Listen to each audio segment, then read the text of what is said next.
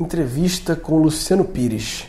Luciano Pires, quem está ouvindo aqui, obviamente acompanha podcast, né? pelo menos esse podcast, mas eu recomendo fortemente acompanhar também o podcast Café Brasil. É bem diferente do meu, porque o meu eu saio gravando feito um louco, falando. O meu é tipo um, um diário, né? É um, existia o vlog, né? O meu é um audiolog, né? Aulog, sei lá. É porque eu saio falando as minhas coisas e o do Luciano Pires não. Ele é um cara voz dele é bonita e ele todo editado como é um programa de rádio. Na verdade, é literalmente um programa de rádio, porque inclusive ele licencia, o se licencia ainda, mas licenciava, acho que licencia ainda, para várias rádios passar o Café Brasil. Então, negócio fino de reflexão, putz, genial. Café Brasil, vale a pena acompanhar. Por causa dele que eu resolvi entrar no podcast, eu li um livro dele há muito, muito tempo atrás Bem, eu na entrevista com ele eu vou contar essa história toda, então não vou falar de novo aqui na introdução da entrevista com ele, explicar a história toda, mas vale a pena acompanhar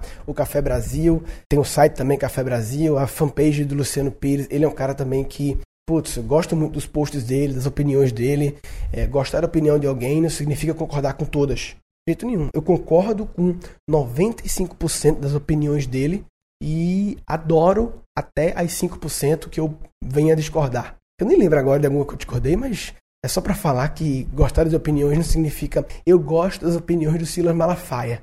Eu, eu não concordo, ao contrário. Eu concordo, eu discordo de 95% do que ele fala. Mas gosto das opiniões dele porque ele argumenta bem. Ele tem um bom argumento, uma boa retórica, é a forma como ele, ele explica, ele defende o ponto de vista dele. Então, concordando ou não, eu acho bonito as pessoas que se expressam bem e que opinam bonito e que concatenam as suas ideias de uma forma bonita. E Luciano Pires é um cara que admiro muito por isso.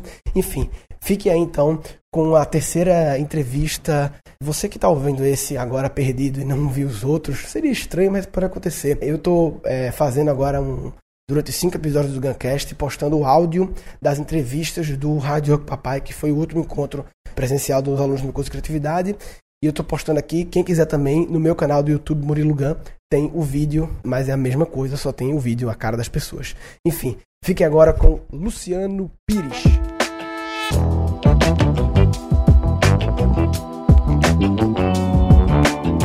Luciano tem uma história que tem uma correlação com a do Cid, no sentido que ele era executivo, também diretor, de, no caso dele, multinacional, 30 anos, 20 anos, sei lá, de carreira nisso aí.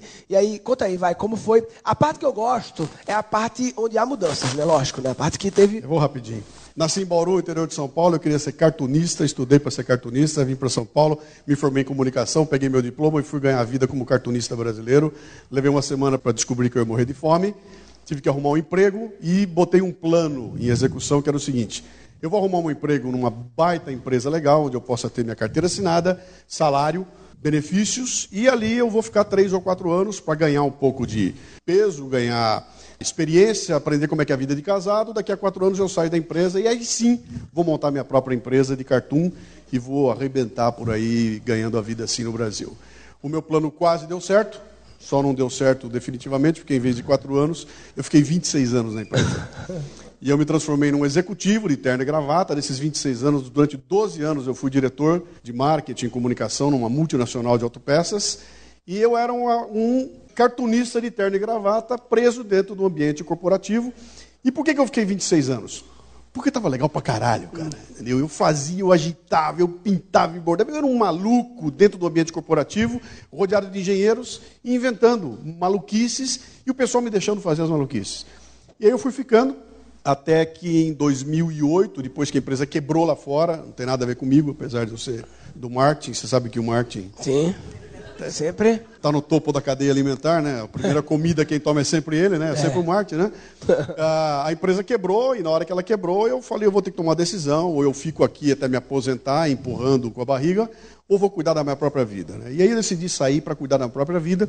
Saí numa segunda-feira, na terça de manhã eu estava no meu escritório Café Brasil Editorial, que eu já tinha aberto quatro, cinco anos atrás. Em 2000 para 2001, eu tomo uma decisão de fazer uma loucura. Eu tiro férias, boto uma mochila nas minhas costas e vou para o campo base do Monte Everest, no Nepal, fazer uma coisa que eu nunca tinha imaginado que eu faria na minha vida, sem nenhuma experiência. E eu faço uma viagem de 15 dias até os pés da montanha mais alta do mundo. Durante 15 dias eu caminhei nas cordilheiras do Himalaia e a rotina lá era o seguinte: você acorda de manhã e caminha, e depois dorme e caminha, e dorme e caminha. E nesse tempo todo, a única coisa que você pode fazer é pensar na vida. E aquele foi um movimento maravilhoso de pensar, pensar, pensar. Quando eu voltei, eu falei: meu, tudo que eu pensei ali serviu para eu entender que eu tinha um caminho diferente para tocar. E eu fiquei mais oito anos na empresa, mas numa situação diferenciada. Quando eu cheguei no Brasil, que eu virei para trás, falei: bom, eu fiz essa loucura aqui aos 44 anos de idade, eu posso fazer o que eu quiser. Que tal eu voltar para o meu sonho e começar a desenhar e escrever outra vez? E eu voltei a fazer isso e criei uma situação inusitada.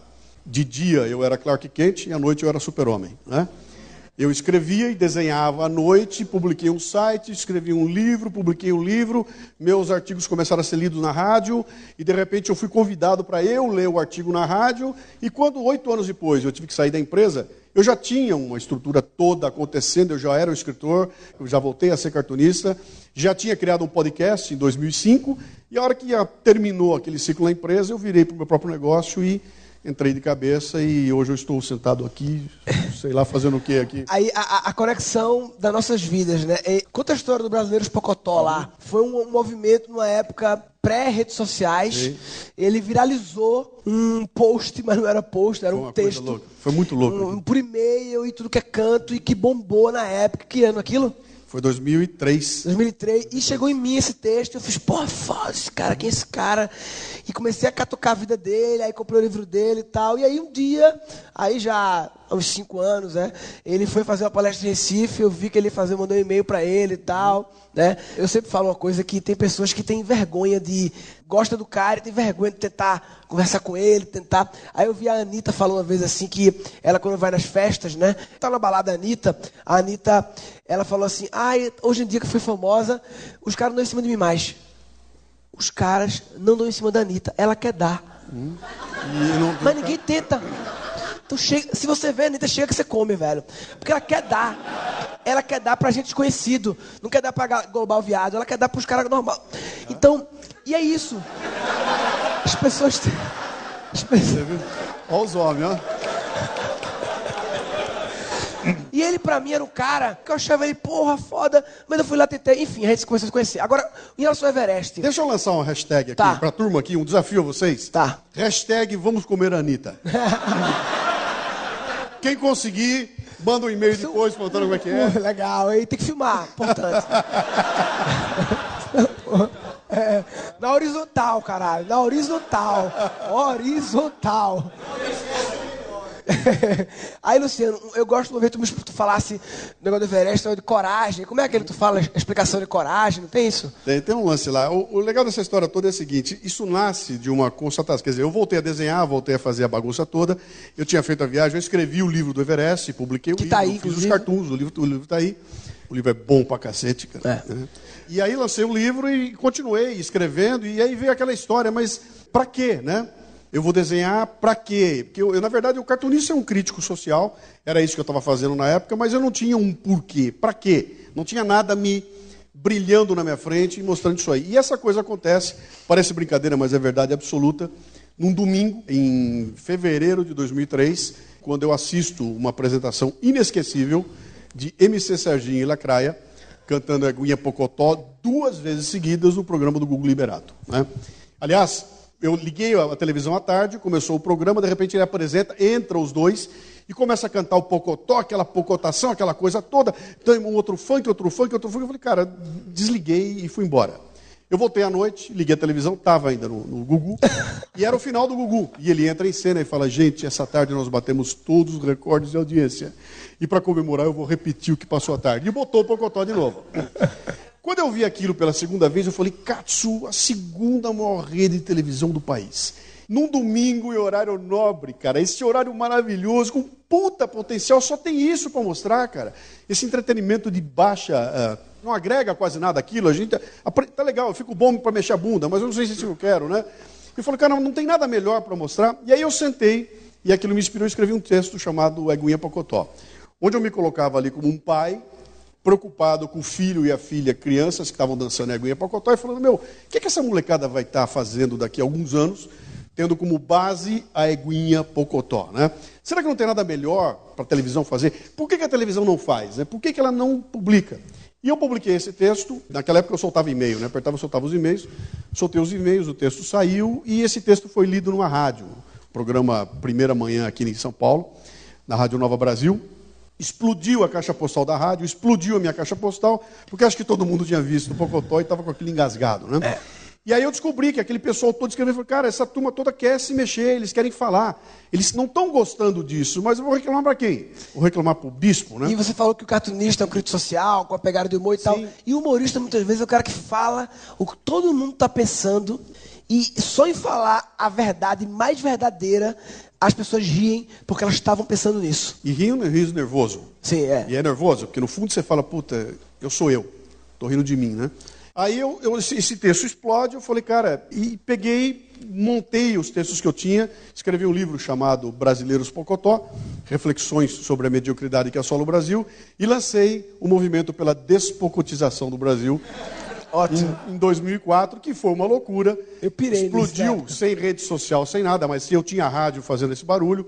O, o livro foi uma loucura, porque o livro foi lançado para ser lançado em banca e um mês depois em livrarias. Não deu tempo.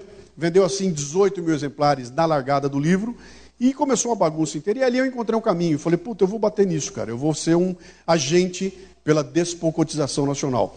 Eu quero ajudar o Brasil a desemburrecer, eu quero ajudar as pessoas a desenvolver o senso crítico, a pensar. E aí nasceu, veio tudo. Uma coisa veio atrás da outra. Né? Explica a história do homem medíocre. Então, aí vem uma busca toda que aí você, cara, eu já sei o que eu estou pensando, eu sei como é que eu estou fazendo, etc e tal. Cadê a base teórica para isso? Né? De onde vêm essas coisas, né? E nessa busca daí eu começo a encontrar leituras, começo a procurar. E aí vem uma coisa muito legal que você falou aqui, que foi uma curadoria para os livros, né? Que eu diria que para mim é onde as coisas vão acontecer no futuro. Sabe? Quem é que vai ganhar muito dinheiro no futuro? É quem trabalhar fazendo curadoria. Novo livro do Mário Sérgio Cortella, Era da Curadoria. É, é curadoria, cara. Me ajude a descobrir o que conteúdo poderoso devo, isso, vale poderoso. a pena eu encontrar. Sabe? Onde é que estão as coisas legais? Para eu não precisar ficar procurando, gastando tempo. Me, me mostra onde estão essas coisas, né? Qual foi a pergunta mesmo? Sobre mediocridade, a, ah, a sim, definição. Sim. Eu gosto da sua explicação. Aí eu saio atrás e vou descobrir essas coisas da mediocridade num livro fabuloso chamado O Homem Medíocre, de José Engenheiros, onde esse cara faz um estudo sobre a mediocridade e lá ele define o que é homem medíocre. Né? E ele fala, olha, o homem medíocre ele vive em rebanho. Ele, a vida dele é marcada por dogmas. E ele é muito útil porque ele pode ser domesticado. Aí você fala, como é que é o negócio? É, cara, ele vive no rebanho, ele imita. Tudo que todo mundo faz, ele faz também. Ele sai correndo, você fala, por que você correu? Porque todo mundo correu. Mas para onde estão indo, eu não sei, cara. Já que estão correndo, eu vou correr também. Né? Outra coisa, ele, ele acredita em dogmas, ele tem coisas dentro dele. Quando você quebra aquilo, ele fica puto da vida. Não é que Ele não quer saber se ele está certo ou errado, mas aquela é a rotina dele. E a hora que você quebra aquilo, e o Sidney falou muito bem aqui, o papo da inovação é maravilhoso, cara. Bota o inovador na sala para você ver o que acontece. E dogmas pode ser sinônimo mais ou menos de preconceitos, é, né? de pressupostos, dogmas, de coisas que você acredito naquilo e acho que é assim. Quando você quebra aquilo, o cara fica puto da vida, né? E é o que está acontecendo no Brasil hoje. Quando você chega para o cara e fala, mostra, bicho, tudo aquilo que você acreditou na vida inteira não é verdade. As pessoas se recusam a acreditar que não é. Né? Porque, primeiro, eu não quero acreditar que eu fui feito trouxa esse tempo todo. Segundo, que é muito difícil engolir sabe? Que possa alguém estar tá olhando para mim e falar que achando que eu sou um, um boçal, né? E aí, a partir dali, eu comecei a fazer esse trabalho e desenvolvi aquela história. Você está falando do gráfico, aquele gráfico? É, eu né? gosto daquele, da curva né? normal. Aquela curva. Que eu... O mundo é feito de gênios e de idiotas. Não dá para saber quantos são e nem onde eles estão. Se fosse possível contar e tabular, a gente teria uma, uma curva estatística, uma curva de Gauss, é, que normal. teria numa ponta os gênios, na outra ponta os idiotas, poucos gênios, poucos idiotas e bilhões de pessoas no meio entre gênios e idiotas. Quem estuda o assunto diz que o mundo só está em equilíbrio por causa desses bilhões que estão no meio entre gênios e idiotas. São esses caras que não deixam os gênios acabar com a humanidade em 30 dias, e são eles que não deixam os idiotas acabar com a humanidade em 3 dias. Né? E aí você olha e fala: meu, quem é esse povo que é tão importante para manter o mundo em equilíbrio? Bom, se está no meio, é o povo medíocre. Então, Sim. os medíocres são os que estão no meio. E aí eu divido isso em dois pedaços e falo, bom, então eu tenho no meio os medíocres, e eu tenho o seguinte: medíocre para genial, medíocre para idiota. Se você pudesse botar a tua carinha nesse gráfico, você botaria de que lado? Legal isso. A carinha do seu colega do lado aí, você põe aonde? É, evidentemente que nesta sala aqui não vai ter ninguém entre medíocre e idiota. Porque se tivesse alguém, estaria fazendo outra coisa. Não Sim, aqui gastando dúvida. uma nota para estar aqui. E hoje, né? mais, tenta colocar a carinha das 10 pessoas que você mais convive. Tem aquela frase, não sei de Claro, quem é, que você é a média das pessoas que você convive. É por isso que eu faço questão de conviver com os caras assim, com o Bel, com esses caras aqui. É porque você é a média. Então, para pensar não só onde você tá, mas as pessoas com que você mais convive, onde elas estão. Conseguiram visualizar esse gráfico, né? Um gráfico normal, aquele sino, né? Sim. E aí, medíocres de médio para idiota ou de médio para gênio. Tenta botar na escala ali. E tem uma provocação legal que é o seguinte: se vocês pudessem agrupar 200 milhões de carinhas brasileiras nesse gráfico, onde é que estaria a maioria? É, legal carinhas? também Entre medíocre e idiota ou medíocre genial. E a gente fica apavorado que fala a primeira ideia que vem botar entre medíocre e idiota. Por quê? Pô, 75% da população é analfabeto funcional, os caras são, acreditam em tudo e blá, blá, blá, blá. Pô, então eu começo a entender o problema, cara. Se eu vivo num país, olha, o que, que vai acontecer com um país onde a maioria está entre medíocre e idiota? Ele vai servir o país que tem a maioria entre medíocre e genial. Ele vai trabalhar para ele, ele vai, se, ele vai se orgulhar de dizer que há 40 anos é o maior exportador de ferro do mundo. Vai se orgulhar de dizer, eu sou o maior exportador de couro, eu sou o maior exportador de minério, eu sou. Cara, e daí, cara? Aí o coreano vai lá, pega, um- faz uma TV de LED desse tamanho, e você tem que dar um container de minério para ele, para poder comprar aquela televisãozinha onde ele aplicou inteligência em cima da força bruta. Né? E a gente começa a entender qual é o nosso papel, então, qual é, qual é o meu papel, qual é o teu papel, ou qual é o papel seu aí, quando você olha para o gráfico e fala, puta, o meu irmão está entre medíocre e idiota. Qual é meu papel? Eu tenho que puxar ele para outro lado, cara. Eu tenho que tirar ele dali. Vem cá, cara, vamos passar para o outro lado lá. E o que, que significa passar para o outro lado? Né? Ah, então eu acho que eu vou ter que estudar mais, eu vou ter que aprender. Não, pera, olha, a maioria absoluta dos idiotas que eu conheço tem diploma universitário. É. Mudar de um lado para o outro não é estudar mais. O que, o que, que o estudo que a gente conhece aqui dá para nós? Dá uma ferramenta fundamental, cara. Me ajuda de montão mudar de um lado para o outro. Mas não é isso que faz eu mudar de um lado para o outro. Mudar de um lado para o outro é visão de mundo. Entendeu? Não é conseguir juntar um monte de informação. É ter a capacidade de fazer alguma coisa com essa informação. É. Conectar que está coisas. escrito aqui? Está escrito aqui? Criatividade é apenas conectar coisas. Criatividade é apenas conectar coisas. Eu consigo conectar A com B e entender que com isso eu consigo produzir um C que é muito maior do que o A e o B juntos. Qual é aquela espiral do pensamento mesmo? Tem a ver com isso, não tem? É, eu boto uma coisa importante lá que é o seguinte: é uma constatação.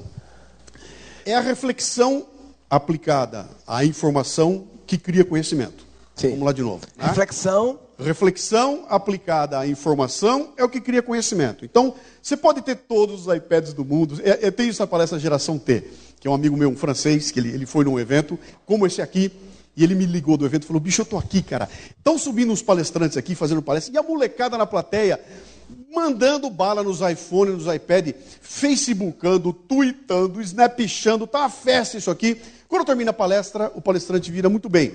Alguma pergunta? E ninguém pergunta nada.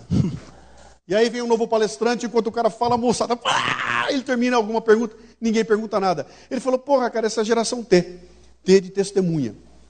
Sabe tudo o que está acontecendo, mas não tem a menor ideia do porquê está acontecendo, né? E essa é a grande discussão. Quer dizer, fala, bicho, não, não adianta nada eu ter acesso à informação se eu não tiver repertório para fazer alguma coisa com ela, cara. Para que ter tanto software, tanto iPad, tanta conexão, se eu não sei o que fazer com essa informação? Isso aí não está na tecnologia, isso aí está aqui, ó. Então aí vem a história da espiral do pensamento, né? O que, que é? Cara, começa com o repertório. Eu tenho o meu repertório, está aqui. O que, que é o meu repertório? É a somatória de coisas que eu vou adquirindo ao longo da vida. Né? Isso eu costumo provocar, eu faço o que o Sidney faz com a molecada. Né? Fala, bicho, eu estou com 59 anos. Talvez eu seja o cara mais velho da, daqui hoje, o que é absolutamente assustador. né? Você é mais novo que eu, você é mais bonito que eu, acho que você já tem mais dinheiro que eu, tem mais dinheiro que eu. A esposa, não sei se a esposa está aí, já comeu uma mulher que eu, deve ter viajado mais que eu, você tem tudo mais que eu, mas uma coisa você não vai ter nunca, cara, que é tempo de vida. Sim. Eu sempre terei mais tempo que vida do que o Murilo. E conecta com a história dos mentores, A- né? a questão- Por isso que eu preciso. Eu não posso ver só rodeado de Bel Pesce. Senão, porque eu e Bel Pesce a gente vai fazer, acabar fazendo merda também, entendeu? A gente tem que ter esses caras aí também, E a entendeu? questão toda é o seguinte: o que, que eu fiz com esse tempo de vida, cara? né? O que, que entrou? Com esse tempo de vida para mim e que me serviu para aprender. Cara, as cagadas que eu fiz. Acho que você falou um negócio legal que eu li outro dia, muito legal, dizendo o seguinte, cara: um cara que tenta alguma coisa e erra, ele está à frente daquele que tem uma puta ideia e nunca tentou. É. É? Fica só aí, quando, aí quando alguém faz, ele faz. Tem cara que é trouxa e fala com orgulho das ideias dele que outras pessoas executaram. Sim. É verdade. O cara fez, eu não tinha pensado nisso. não foi, amor? Pensei nisso. Eu, eu fico depressivo. Falei, porra, por que eu não fiz, caralho? Tem gente que se orgulha. Então, é esse lance todo. Então, isso tudo é a composição do repertório. Né? E repertório, cara, é que nem comida, cara. É que nem comida. Se eu não escolher o que, é que eu estou botando para dentro do meu corpo, eu vou ficar gordo, fora de forma, eu vou morrer do coração muito cedo. Eu preciso comer comida mais saudável. Repertório é igual. Pensa no teu cérebro. Você pode deixar ele gordo, velho, passado, se você alimentar ele com coisa ruim. né? Eu não, eu quero alimentar de coisas boas. Então a comida que eu botar no meu cérebro vai fazer com que eu tenha um repertório E legal. entre os curadores nessa história, né? Os curadores estão. Então os caras que estão te ajudando. Para que, que eu vou perder o tempo procurando coisas se eu tenho um curador que me indica já o caminho que eu quero seguir, sabe? E atenção, o curador não é a lista dos 10 livros mais vendidos da Veja. Sim, sim, sim, sim. Não é isso. Que livro eu vou ler? Deixa eu ver os 10 mais e lá vou eu nos 50 tons de cinza. Não, cara. Ah, os, os livros que interessam não estão em nenhuma dessas listas. É muito raro você encontrar numa lista dessa alguma coisa que valha realmente a pena. A menos que tenha sido escrito pelo Sidney. Mas, cara, que nem o Sidney, é difícil botar um livro nessa lista, né? Porque o livro dele vai pegar um segmento de gente disposta a fazer a cabeça Por causa funcionar. da curva, né? E que tem outras coisas interessantes, quer dizer, na hora de eu pensar nesse meu repertório, eu tenho que olhar para esse produto que eu vou consumir. Produto de conhecimento, não importa o que é, é um livro, é um texto, é um site, é um- não importa o que é. Eu vou agora dedicar alguns minutos da minha vida, atenção, eu não falei minutos do meu tempo. Quando a gente fala que eu vou gastar algum tempo, isso aí é tempo. Né? Quando eu falo eu vou gastar minha vida, é outra coisa, tem outro valor. Então eu vou dedicar 15 minutos da minha vida para algum tipo de produto cultural. E eu vou olhar para esse produto e falar, eu vou ler um livro. Muito bem. Qual é o conteúdo que ele traz ali? É pertinente, é legal. Tem um conteúdo rico? Muito bem, tem um conteúdo rico. Legal, já ganhei um pedaço. Segunda parte, qual é o esforço que eu tenho que fazer para adquirir esse conteúdo? Se for nenhum, não me interessa. Se o conteúdo é legal e não vai me esforçar, não me interessa, porque é aqui na academia, cara. Senta lá e pega um peso de um quilo e fica fazendo vai fazer essa vida. Não vai acontecer rádio- nada. rádio outro, tem, papai. tem que pesar. Entendeu? Tem que ser difícil. Então, cara, eu vou. Cara, esse livro maldito eu não consigo entender o que está escrito aqui. Cara, eu vou ler 75 vezes. A hora que eu consegui entender, eu subi um degrau. Eu fiquei mais rico. Eu obriguei meu cérebro. Então, esse é o processo de você Fitness buscar. intelectual, né? Você chama? É, é o fitness intelectual, né? é o exercício de você fazer o cérebro ficar em forma. Quando você vai fazendo isso aí, teu repertório automaticamente vai começando a melhorar. E aí começa a espiral do pensamento, né? Eu estou com o meu repertório prontinho, tinindo. Eu vou agora praticar uma ação, receber uma informação, não importa o que, o que aconteça. Primeira coisa que vem, chama-se reflexão. Então, antes de qualquer coisa, eu vou refletir a respeito do que está na minha frente, usando o meu cérebro, usando o meu, meu repertório. Refletir é parar pra pensar. Que ninguém mais faz, cara. Ninguém mais faz. Tem um treco maldito chamado Zap Zap, né? Que é o WhatsApp. Vocês já viram como é que ele funciona? Entra a mensagem e você responde em um décimo de segundo. Ninguém mais pensa. O e-mail na empresa. Antigamente, cara, para responder um- no tempo do Sidney, e meu, envia um memorando, né? A gente abria o memorando, lia o memorando, redigia o memorando, eu dava para a secretária, ela datilografava, eu revisava o memorando, até eu botar o memorando numa lote para mandar para o meu amigo, passava um tempo terrível. E uma lote levava três dias para chegar até o diretor. Dava tempo de se arrepender, cara. Entendeu? Eu tinha tempo de puta cagada que eu fiz. Para, não deixa ele ver. Eu conseguia. Hoje em dia entra um e-mail, eu bato o olho naquilo, respondo em um décimo de segundos, com cópia para 40 caras. E a cagada fica monumental. Não se para mais, deixa eu parar para refletir. Por quê? Por que, que eu estou reagindo assim? né? Por que, que eu me incomodei desse jeito com isso? né? Por que, que eu vou fazer isso aqui agora? Antes de eu fazer, calma. Quem tem mídias sociais aqui sabe o que eu estou falando. né? Eu boto lá um, um post hoje. Bom dia, o primeiro comentário que vem. Quem diz que é bom dia? Que quem falou que o dia é bom, seu burro?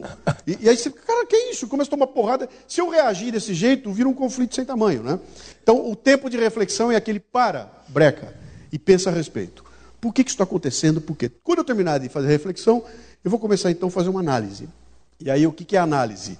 Eu boto diante de mim o que está acontecendo e começo a procurar opções. Deixa eu ver. Olha, acho que é assim, assim, assim. Terminei de fazer análise, eu vou fazer um julgamento. Aí eu vou dar valor para aquelas opções. Então eu vou escolher dentro delas aquilo que eu acho que é realmente pertinente. Depois do julgamento, eu vou fazer uma escolha. E se eu fizer a escolha certa, é um ciclo de crescimento. Eu fico melhor, e aí na próxima reflexão ela está melhor, a próxima análise é melhor, o julgamento é melhor, a escolha é melhor, é um ciclo vicioso onde eu vou crescendo sempre. O que acontece com a gente hoje em dia? Meu repertório é uma merda, meu repertório é feito pelo Faustão, então na hora de. não paro para refletir, vem a informação, eu já saio tomando minhas decisões, já faço a escolha que alguém quer que eu faça. Eu não quero comer isso aí, mas está todo mundo comendo, que eu vou comer também.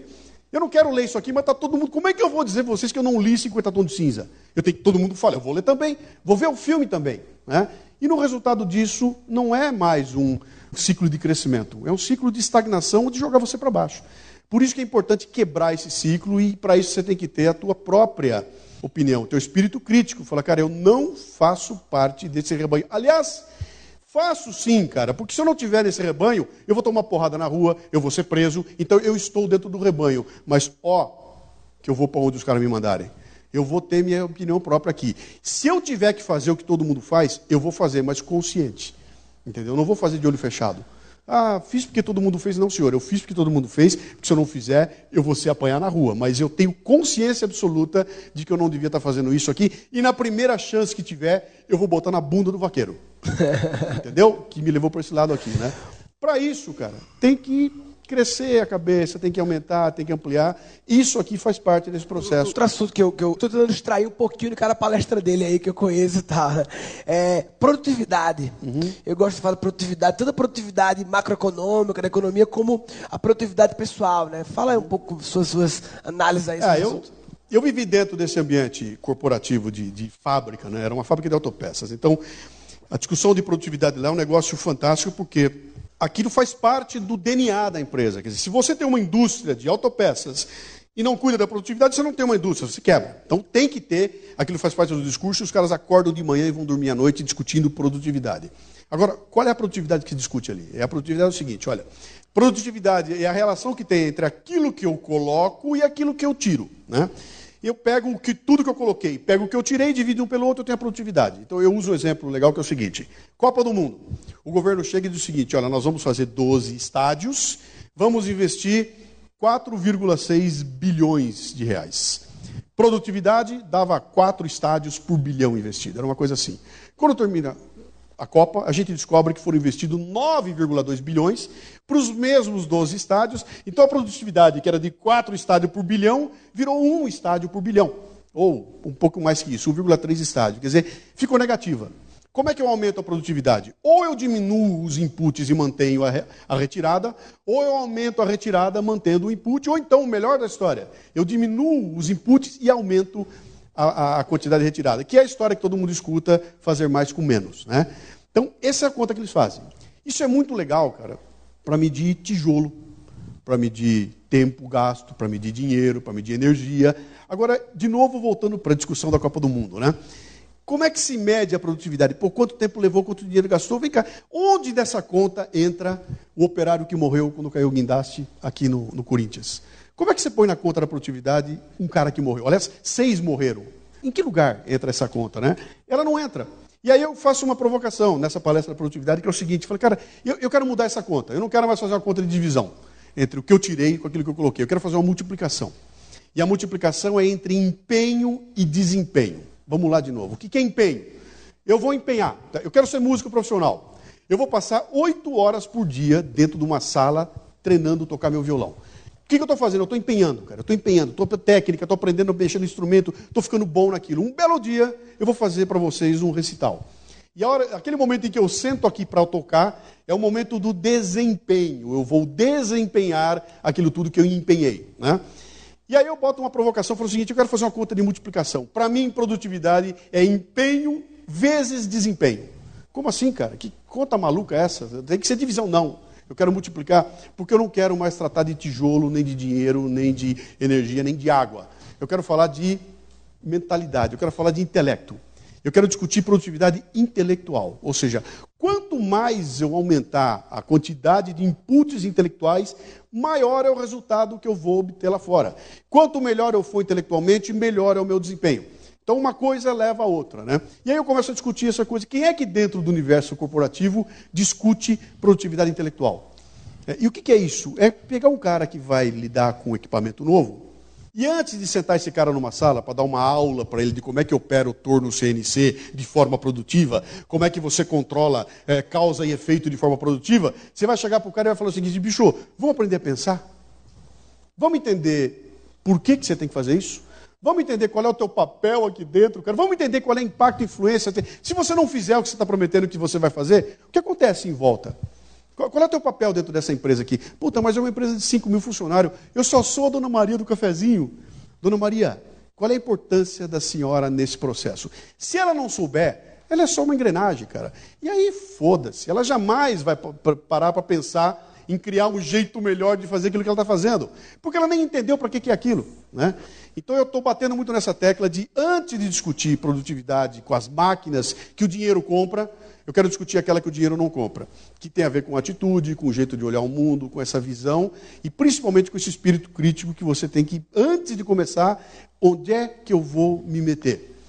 Qual é o compromisso que eu assumi quando eu disse que eu ia fazer? Quando eu falei para você que eu vim aqui sentar, o que, que eu prometi naquela hora? Ah, puta, tem um almoço de família hoje, cara, acho que eu não vou. Se eu não for, o que acontece com o evento do Murilo? Ah, tudo bem, vai ter quatro caras lá, vai legal. Não, cara, eu assumi um compromisso com ele, cara. Eu tenho uma, eu, eu tenho uma relação com ele de confiança. Ele sabe que se eu falar para ele que meio de e-mail eu estou aqui, eu estou aqui meio de e-mail.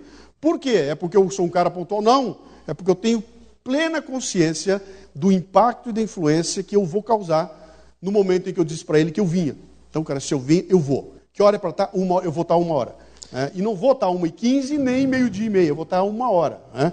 Então, esse nível de consciência é aquilo que eu quero trabalhar e que eu chamo desse trabalho que eu estou fazendo, que eu chamei de olhar, olhar produtivo, né? Sim. Que é você estar tá com a, o olho preparado. Eu estou o tempo todo aqui com vocês. Olhar. Olhando. Se tiver uma chance de fazer alguma coisa de forma melhor, eu pego. Né? Então eu venho fazer palestra. Eu faço a mesma palestra há 10 anos. Cada vez que eu subo no palco para repetir a mesma palestra, eu estou absolutamente antenado. Qualquer coisa que acontecer vai entrar na palestra. O banner da parede eu vou enfiar na palestra. Um cara levantou e falou um negócio, ele vai entrar na palestra. Isso acaba enriquecendo o processo, por quê? Porque eu não quero repetir o que eu sempre fiz, cara. Eu quero melhorar aquilo que eu sempre fiz. Agora, isso é um mindset. Mindset. Né? É um jeito de olhar o mundo, né? É, Podcast, velho. Fala de podcast aí, tua experiência, então. assim. Você criou, eu falei no começo sobre comunidade, né? Sobre tribo, né? Você criou uma comunidade muito poderosa também no Café Brasil, né? O pai? podcast, Murilo, o podcast é um exemplo fantástico dessa coisa das conexões, conectar coisas, né? Eu faço palestra, estou fazendo palestra, pô, é sempre legal, a plateia adora aquele negócio todo, e um dia eu paro e falo, meu, como é que eu amplifico isso? Como é que eu amplio? Porque por mais que eu faça uma palestra para um monte de gente, cara, são 500 pessoas, 600, mil pessoas, não é um milhão. Como é que eu multiplico esse negócio da palestra? E eu, um dia, vou almoçar comigo, o meu comento, ele fala, pô, vai para o rádio, né?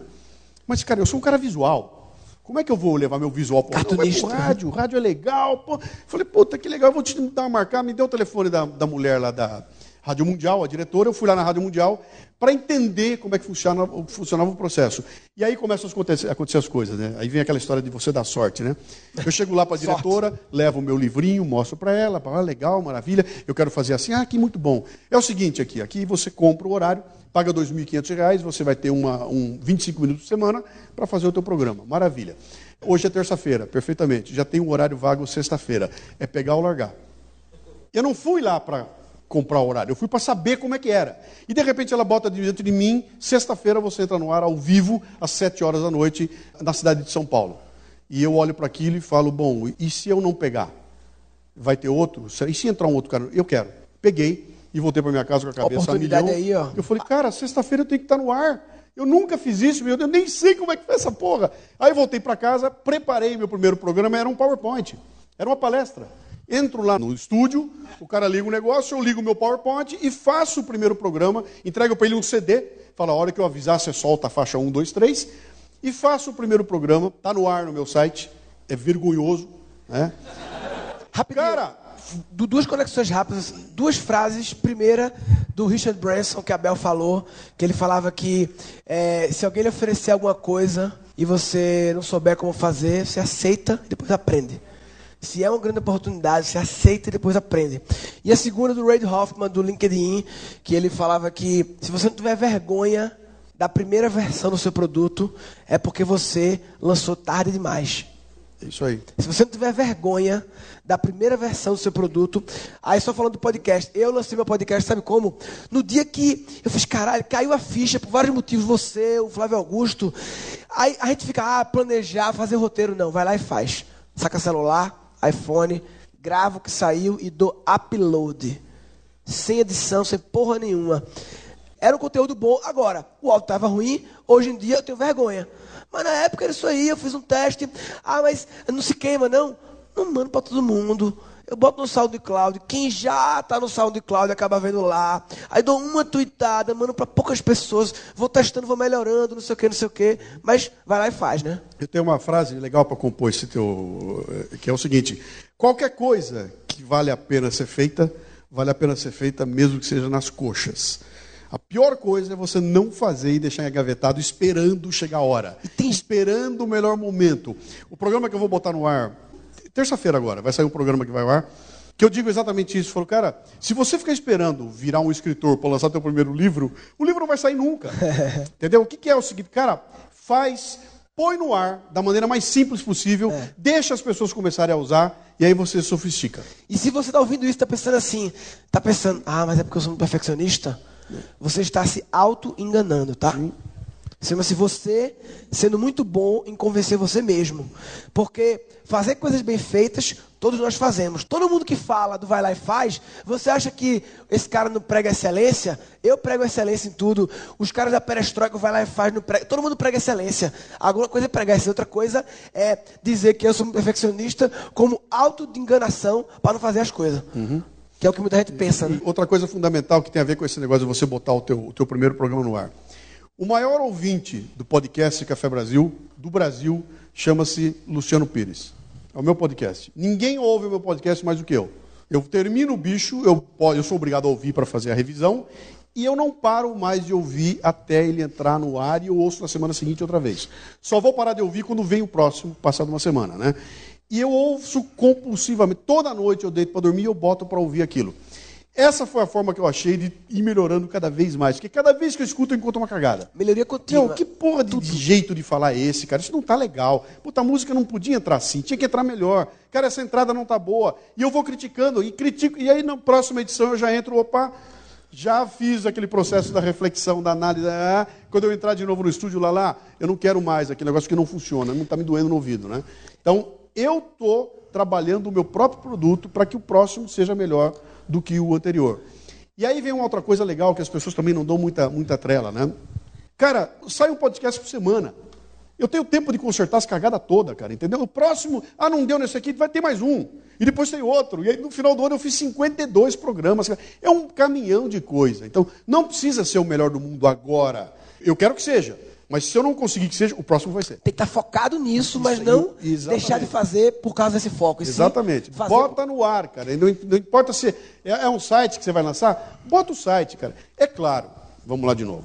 É claro que você não vai botar no ar uma cagada é. sabendo que é uma cagada. Você tem que ter um mínimo de, de, de postura e falar, mas pera um pouquinho, ó. É. se eu vou botar no ar, tem que pelo menos estar bom para os meus standards aqui. Dizer, e você não precisa mínimo... falar para todo mundo também. Sim. Não tem que falar para todo mundo que você faz. Testa. Você pode testar em micro-universos, de modo que se der errado, não foi um caos, entendeu? Você não gastou muito dinheiro e poucas pessoas viram. Então não tem nenhum caos. E a melhoria contínua, quanto mais você conseguir a cada iteração, a cada tentativa, você conseguir se desconfortar uhum. e testar um pouquinho a mais, você evolui mais rápido. Sim. Então, como eu falei a história desse evento aqui, e se a gente tivesse, porra, vamos testar esse formato bate-papo aqui, em vez da tradicional palestra. Se eu tivesse deixado para testar no próximo evento, eu já perdi um evento uhum. de teste. Eu já testei aqui agora, entendeu? E acabou. Está antenado, porque os saltos quânticos vão acontecer quando você está no meio desse processo de, de, evolução, de melhoria contínua, e aparece um maluco em algum lugar fazendo um treco que você fala, puta que pariu, cara, e se eu pegasse aquilo e botasse aqui? Por exemplo, no Café Brasil. Meu, meu, programa eu não tenho leitura de e-mails, eu só leio um e-mail no programa e o e-mail que eu leio ele tem a ver com o conteúdo daquele programa. Então uhum. eu escolho um e-mail que o cara mandou um ano atrás e boto lá. Até que um dia um cara dentro do carro mandou um WhatsApp para mim o barulho do carro no fundo. Uh, o cara, alô, Luciano, eu estou aqui, eu ouvi, eu ouvi aquele e-mail. Eu falei, que do caralho, cara. Por que não botar a voz do ouvinte? E aí eu incorporei no programa e ficou fantástico, cara. Porque de repente entra um cara, Luciano, aqui é o Oswaldo, eu estou aqui na China.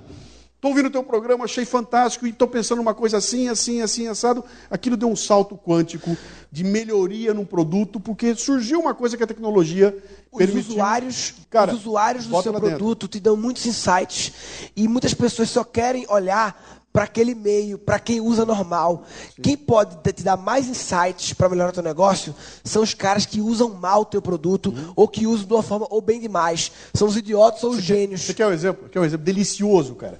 O programa redondinho, eu a milhão, mandando bala. O programa cresceu bastante, eu devo ter esse ano aqui alguma coisa em torno de 6 milhões e meio de downloads. É grande, né? E outro dia me escreve um e-mail, um cara dizendo o seguinte: Puta, cara, eu adoro teu programa. Fui mostrar para minha mulher, botei no carro para ela e minha mulher não quis ouvir, porque começou o programa e você começa com aquela história de introdução, a carta do cara, a propaganda, não sei o quê. Demorou demais para chegar no assunto e minha mulher desistiu de ouvir. Eu li aquilo do cara e falei: Pô, pera um pouquinho, bicho. Eu vou mudar. Eu mudei. A partir da, do próximo programa, eu comecei a dar uma tinta do assunto antes do programa começar. Sim, gancho. Então hoje eu não abro mais com vinheta. Eu abro o programa. Ah, cara, a vida é dura, né? A gente às vezes está né? pensando que está tudo bem quando de repente morreu um amigo nosso. Essa é a reflexão do programa de hoje. Posso entrar? Bom dia, boa tarde, boa noite. Aqui está o Café Brasil. É. Por que essa introdução? Porque um cara que estava usando me deu uma dica. Eu falei, bicho, eu vou facilitar a vida dele para apresentar para a mulher dele. Né? Então, isso para mim, Luciano, é o insight número um mundial para palestras, uhum. para qualquer tipo de apresentação. Eu fui no RD Summit lá com o Miguel, que está ali, que é um orador incrível, e eu, eu sou mestre de cerimônia, vejo as palestras, cara, três, eu acho, de 50 palestras, foi o caso do Miguel, do cara da Soap, que é especialista nessas coisas, que começaram assim: Oi pessoal, tudo bem? Hoje eu quero falar para vocês como fazer isso, isso, isso. Em 30 segundos, ele prende sua atenção. Aí depois ele fala, ah, você vai apresentar rapidinho. E aí ele se apresenta. Aqueles quatro vídeos que eu fiz, você tem que entregar. Aí você amanhã, pessoal, antes de começar, eu quero me apresentar. Não.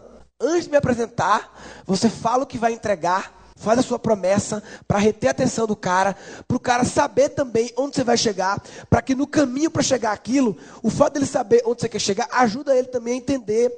Você, você fica, esse cara vai chegar aonde? Aí não fala onde você vai chegar no final, claro, sem dar o, a promessa, né? Isso é muito legal. Mas só, só para terminar aquela pergunta ah. que você fez. Então, o programa vai ao ar na rádio, fica interessante na rádio e não acontece porra nenhuma.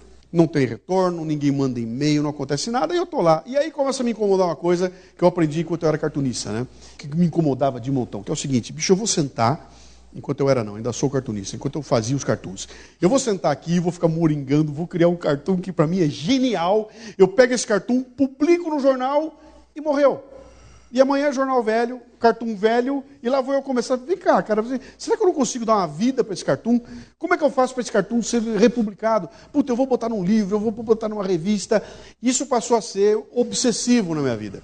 Então, a ponto que hoje, quando eu vou sentar para produzir alguma coisa, eu sento pensando em todas as alternativas que aquilo vai me dar. Então, as pessoas olham para mim e falam: Meu, como é que você produz tanto conteúdo? Eu falo: Cara, eu não produzo tanto, eu produzo uma coisa só.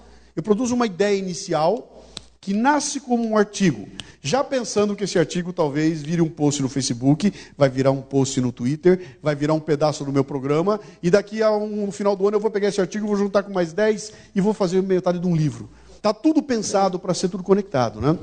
Abel também, todo mundo faz isso, né? Foi o que fez, foi o que fez nascer o podcast. Que foi essa ideia de eu falar, cara, eu vou lá na sexta-feira, sento, faço aquela porra do programa, boto no ar aquele negócio, levanto as costas, vou embora, morreu. E se alguém não ouviu, morreu. Morreu e não, e não tinha como fazer aquele negócio andar adiante. Aí eu peguei um amigo meu, em 2004 para 2005, 2005, desculpe, trabalhava comigo na empresa, um nerd, ele inventa um treco chamado Rádio Café Brasil. Ele pega os programas, sobe para não sei aonde, cria um playerzinho que eu não sei como, e você pode chegar lá no player, aperta o botão e vai escutando os programas do Café Brasil. Pô, que legal, né? Você pode sentar lá e escutar, que maravilha, maravilha. Aí um belo dia um cara me manda um e-mail.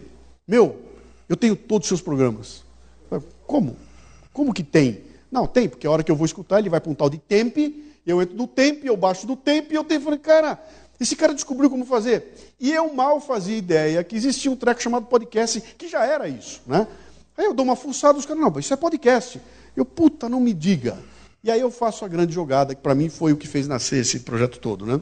Podcast é o ideal, porque eu vou preparar o produto, eu boto lá em cima, vai para o ar na rádio, quem quiser vai, busca e ouve também, é tudo isso que eu queria. Quem que faz isso? E eu vou descobrir uma moçada toda pelejando para fazer, e descubro uma empresa que nasceu em 2004 para fazer isso aqui no Brasil, a PodBR. O negócio dela era fazer podcast. Vou lá nos caras e falo, vem cá, cara, eu não quero fazer podcast, eu quero te trazer um, um arquivo MP3. Se eu te trouxer, você põe no ar para mim? E ele fala, claro que eu ponho. Aí eu sentei com os caras, assinei o contratinho, pagava 300 reais por programa. E a hora que eu assinei o contrato, eu virei para eles e falei o seguinte, cara, o dia que eu tiver 3 mil downloads por mês, eu serei o cara mais feliz do mundo.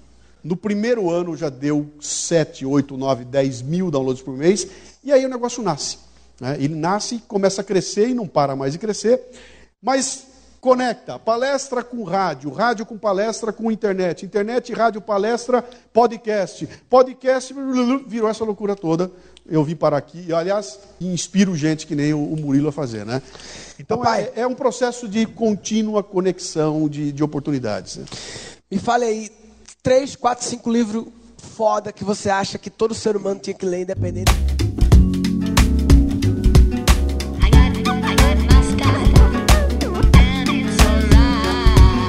Para saber quais são os livros essenciais para o Luciano Pires, acessa murilogan.com.br barra 3 livros Pires.